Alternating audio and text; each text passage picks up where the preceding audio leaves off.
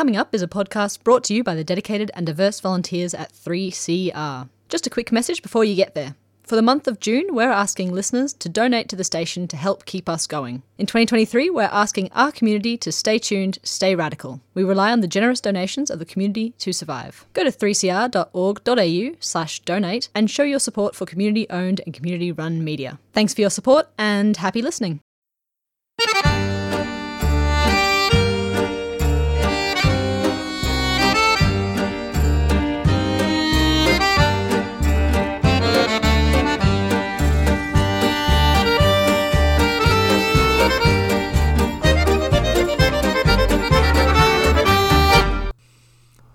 G'day and welcome to another episode of Left After Breakfast, coming to you from Melbourne, Australia.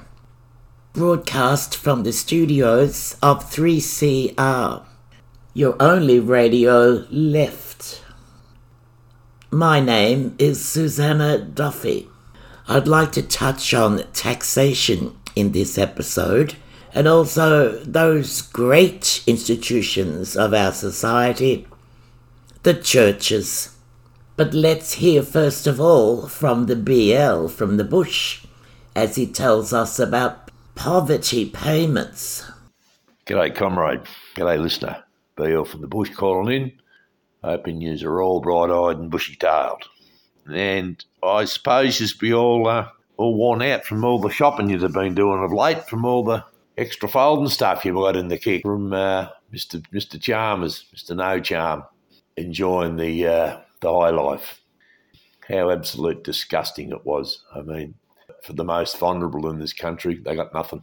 They got sweet FA. Didn't even get enough to buy a cup of coffee a day. The old social security entitlements, there's been a few names for it. There was New Start, which was a lot of people on New Start used to call it No Start. Then there was JobKeeper. Well, that turned into JobWeeper. So I thought I might throw mine in, and I'll be calling it poverty payments. That's what we should be calling it now. Listen up, poverty payments. Rents are through the roof. Every single time you turn the news on or something, they're saying, oh, this, you know, the prices have gone up and the rents are going up. And here they are. Here's this mob in Canberra. Turn around and giving them $2.48 a day increase. But anyway, a bit of an idea of what the mob up there in Canberra, up there in the House of Debauchery, how they travel along. Some of these politics, you know, they're on a good rort. They're on, you know, I don't know, probably on about $300,000 a year or something like that, round about that. Politicians get $291 a day for staying in the nation's capital, and that rate is set by the Remuneration Tribunal. That rate's also higher in capital cities. In cases where the Commonwealth pays for the accommodation of a minister on a work trip, the MP can still claim up to $188 a night to cover meals and incidental expenses. This is in Canberra. This is just around the corner from the House of Debauchery we are, where they work. Yeah. Similarly, if an MP stays with a family member or friend on a work trip, they may still claim a non-commercial rate of travel allowance, about $130 a day.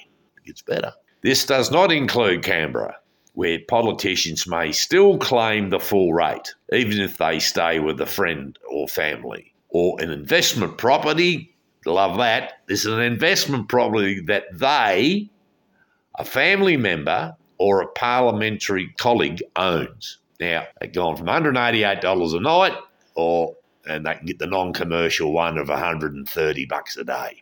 In some infamous cases have highlighted, politicians may also claim the cost of up to 2 home telephone services and can request a private plated standard vehicle. So, you know, they get the wheels for nothing. Some point out that the entitlements provided by politicians, such as travel and meal allowances, exist in workplaces outside Parliament, and that such expenses can otherwise be claimed by other workers as a tax deduction. Yeah, well, that's okay if you're up there and earning the big quid, but if you're on the dole, if you're on the poverty payment, everything comes out of you. You get no expenses. You're all everything you got to pay for. It gets better. When they leave Canberra and go to the city, come down to Melbourne, or, you know, they go to Sydney or somewhere, you know, just happens on a, you know, like work-related, of course. It's all work-related. Just happens to fall on the day that there's a pretty big football match, soccer match, or cricket match, or something of importance, that they just happened to be around at the time, well, they can claim they stayed the night, you know, they're looking for a doss house, put the nose bag on somewhere, they can claim $415 a night plus expenses. Put their head down somewhere, and I guarantee you where they're putting their head down, it ain't the Salvos, fucking doss house, that's for sure. And $415 a night, meals and expenses. So that's not bad, is it? And these are the very same people that sit around a table and look at one another and say, these people on the poverty payments, we better sling them a quid here. We'll give them $2.48 a day extra. You know, they'll keep them quiet. While they're getting $415 a night. That's not even, you know, $415 a night. Yeah, they don't even get that for a week on the poverty payment. It's pretty disgusting. It really is. And considering that they even say, well, the money's a bit tight. And even though they made a surplus, money's a bit tight and all the rest of it. Yeah, well, it may be in some circumstances, but it doesn't seem to stop them from spending big.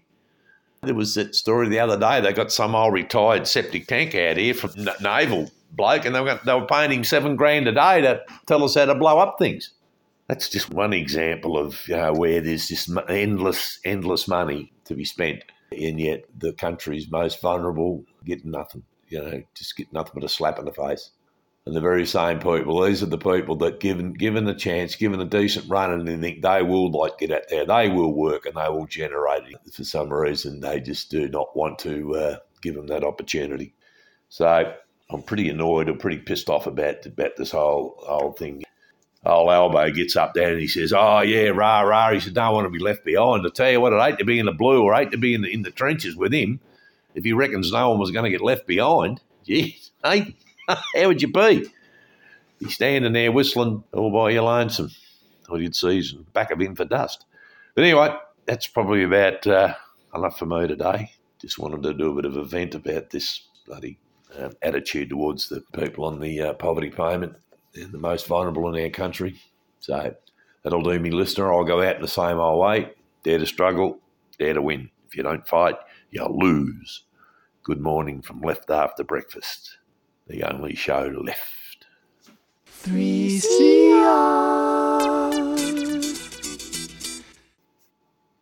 Taxation.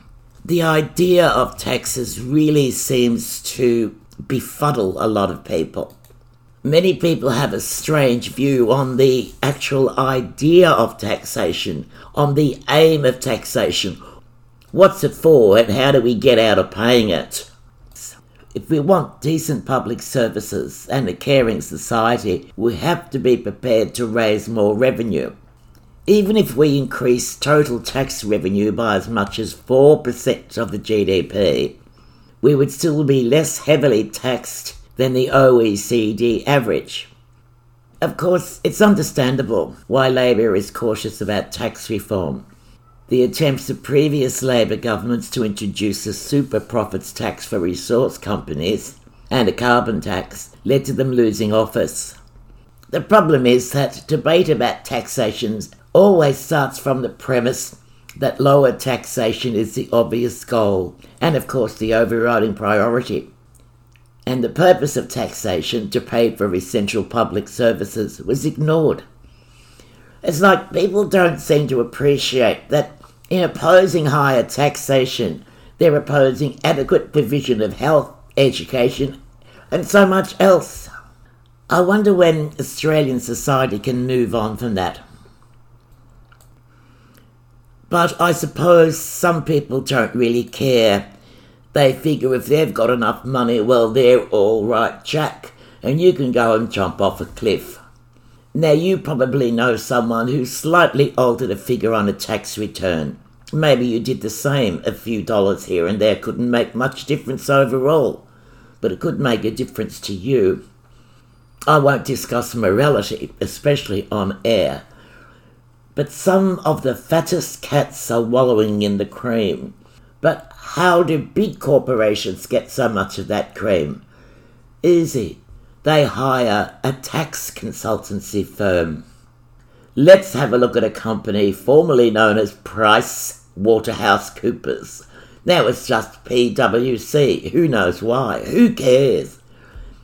In 2014, Peter Collins, the then senior tax partner at PwC, shared confidential tax information about a federal government initiative to clamp down on multinational tax avoidance. At the time, the then Treasurer Joe Hockey had pledged to tip the scales against all tax avoiders, but in particular major tech companies, and he had tasked Treasury to come up with a new tax regime. Now, Peter Collins, the then senior tax partner at PwC, was on the task force set by Treasury. Collins immediately shared what he knew with his senior partners, and of course, PwC immediately began hawking strategies to the biggest names in the business on how best to navigate around the new laws. At least 57 firms were approached, and they hired PwC consultancies. I mean, why not hire someone who knows what the government's going to do next month? But why was a senior partner in a tax consultancy business working with a committee which was going to stop tax avoidance? That's putting Count Dracula in charge of the blood bank. For decades, Australian governments have been winding back the public service, and this is all in the interests of efficiency. Increasingly, the roles and tasks once undertaken by departmental officers have been outsourced to private enterprise. According to an audit released just a fortnight ago by the federal government, in its final year, the Morrison government spent $20.8 billion on external advisors, $28 billion on external advisors. That's a lot of advisors and a lot of money, because I don't have the public servants to do the work. Yes, it could be considered appropriate for government departments and government enterprises to seek outside expertise on special tasks. This practice, of course, opens the door to conflicts. So we have outsiders formulating policy while on temporary secondment from the financial sector, working on a task force about the financial sector. Golly! 3CR. But let's move on. Now, guess how much money the combined churches in Australia make every year. While you're putting your mind to guessing the amount of money that the churches rake in annually, let's raise our spirits higher by thinking of the reason behind these churches.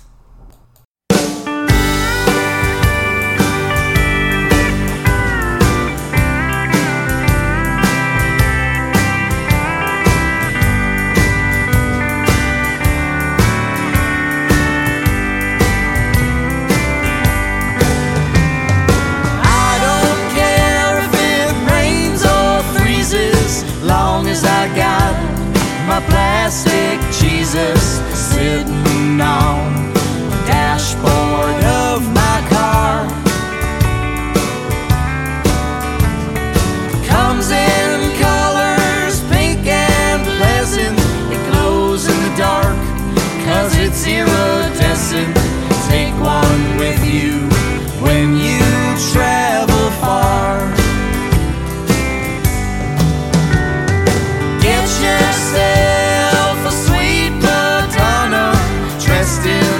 stone sitting on a pedestal of abalone shell, going 90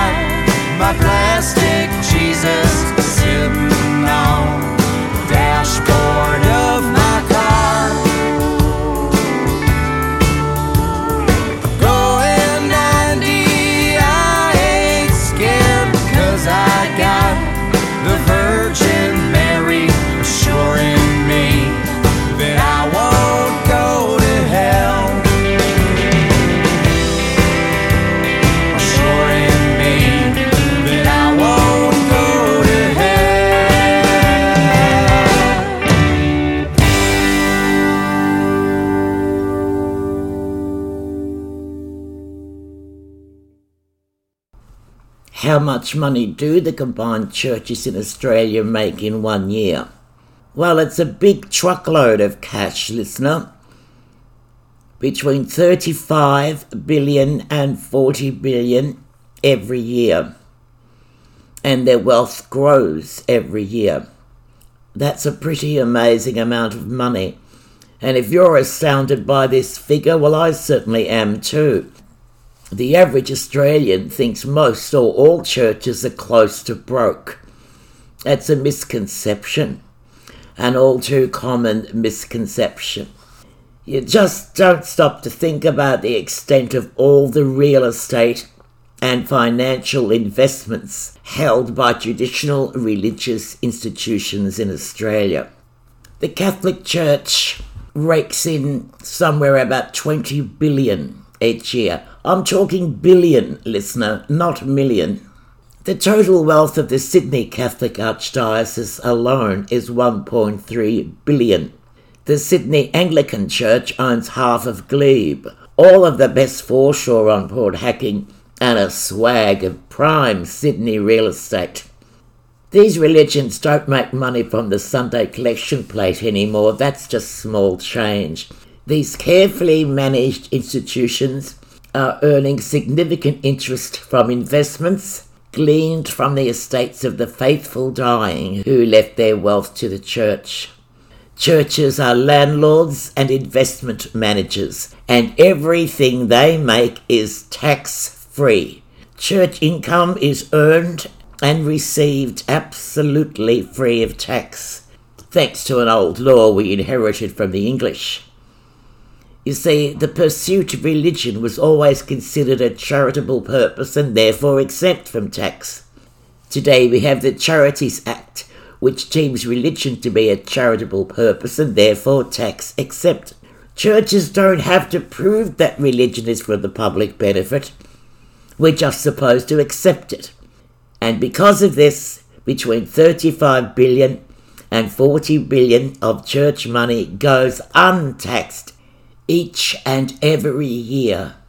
Just imagine what we could do with a tax from that much money.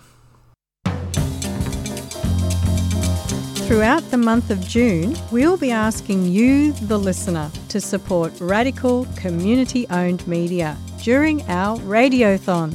We'll be taking donations online, over the phone and in the station to help keep 3CR going for another year. Fierce, independent community media is vital, and we need your support to keep radical voices and issues on the airwaves. The 3CR Radiothon kicks off in June. To donate, go to 3cr.org.au. Call the station on 03 9419 8377 or drop in at 21 Smith Street, Fitzroy during business hours. 3CR. Stay tuned, stay radical.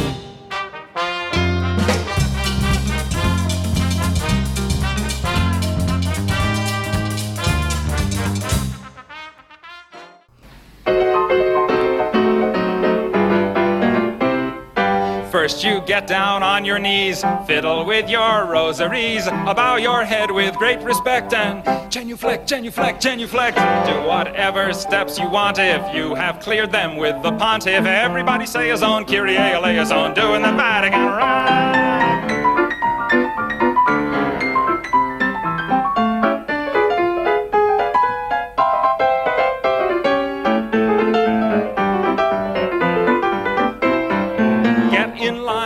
Processional, step into that small confessional. They're the guy who's got religion'll tell you if your sin's original. If it is, try playing it safer. Drink the wine and chew the wafer. 2, 4, 6, 8. Time to transubstantiate us. So get down upon your knees, fiddle with your rosaries, bow your head with great respect and genuflect, genuflect, genuflect. Make a cross on your abdomen. When in Rome, do like a Roman. Ave Maria, gee, it's good to see you. Getting ecstatic and sort of dramatic and doing the Vatican rite. Yep, so this means Australia is missing out on about $10 billion a year from those unpaid taxes from the churches.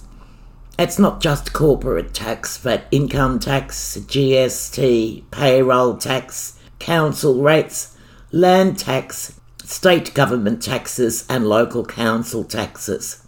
Churches are run as corporations with investments in real estate, private hospitals, preschools, aged care facilities, insurance companies, and private commercial enterprise. Just consider Sanitarium. That's owned by the Seventh-day Adventist Church. You know them, the Seventh-day Adventists, the people who knock on your front door. Sanitarium makes about $1 billion a year in profit, yet pays no taxes. It's a church. Now, Weet-Bix doesn't really pass the pub test. Churches such as Hillsong and the Church of Scientology are clearly money-making ventures, and they operate more as entertainment organisations than churches, but they still pay no taxes. Gone are the days when the parish church was the centre of the community and local priests lived frugal lifestyles. More and more people are moving away from the churches, and it no longer serves the purpose it once did. Instead, it operates as a giant money-making venture and on a global scale. It's a multinational corporation. Millions of dollars are spent on defending employees from criminal charges to protect the church's reputation. Not only do they enjoy a tax-free status, but governments give churches hundreds of millions a year in handouts. The same governments which cut back on social security payments and other government programs which would help the marginalised and the struggling. And don't forget the thousands of priests who received JobKeeper payments. 3CR's annual Radiothon fundraiser launches in June. We need your financial support to be independent, community-controlled and focused on people rather than profits. Your support during Radiothon keeps the station radical and enables us to give voice to hundreds of people and issues for another year. And remember, any amount you can afford makes a big difference, and all donations over $2 are tax deductible. 3CR Radiothon. Show your support during June 2023. 3CR. Stay tuned, stay radical.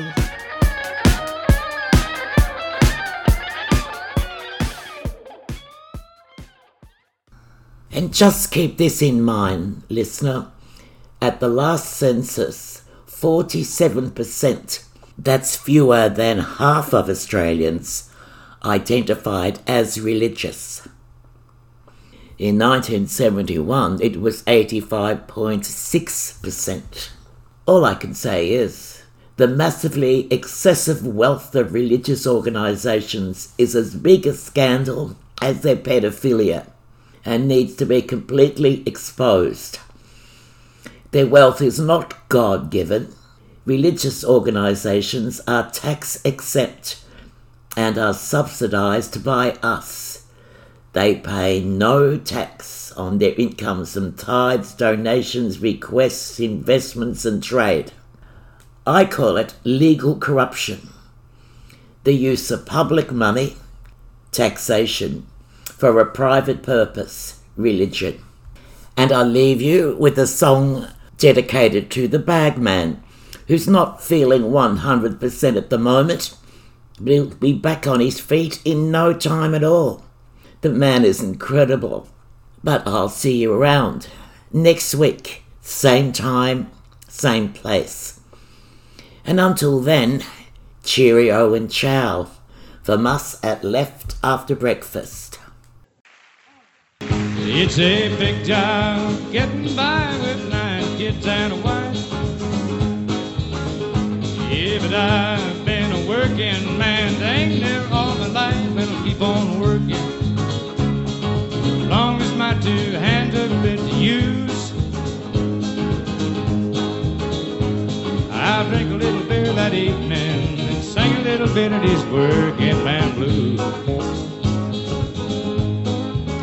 Well, I keep my nose on the grindstone, work hard every day. I might get a little tired on the weekend after I draw my pay, but I go back working. Come Monday morning, I'm right back with the crew.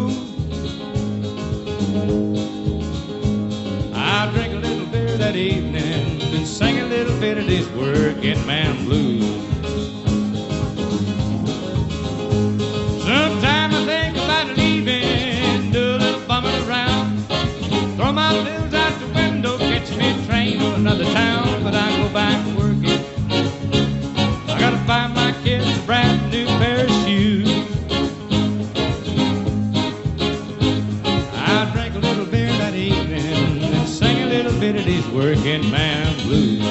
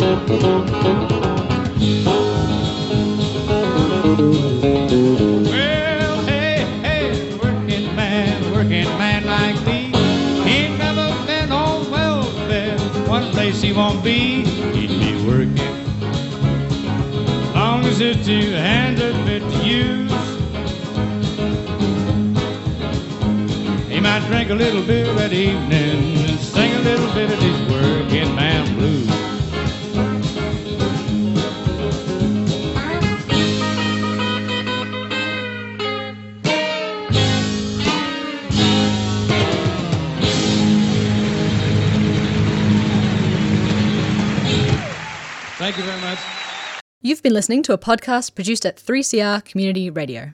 It's Radiothon time. This is where we ask you, the listener, to stay tuned, stay radical. This year, we need to raise $275,000 to keep the station going. Any amount you can afford makes a big difference. It's so easy to donate. Head to 3cr.org.au/donate. We rely on the community's support, so please be sure to donate and stay tuned, stay radical in 2023. Thanks for listening.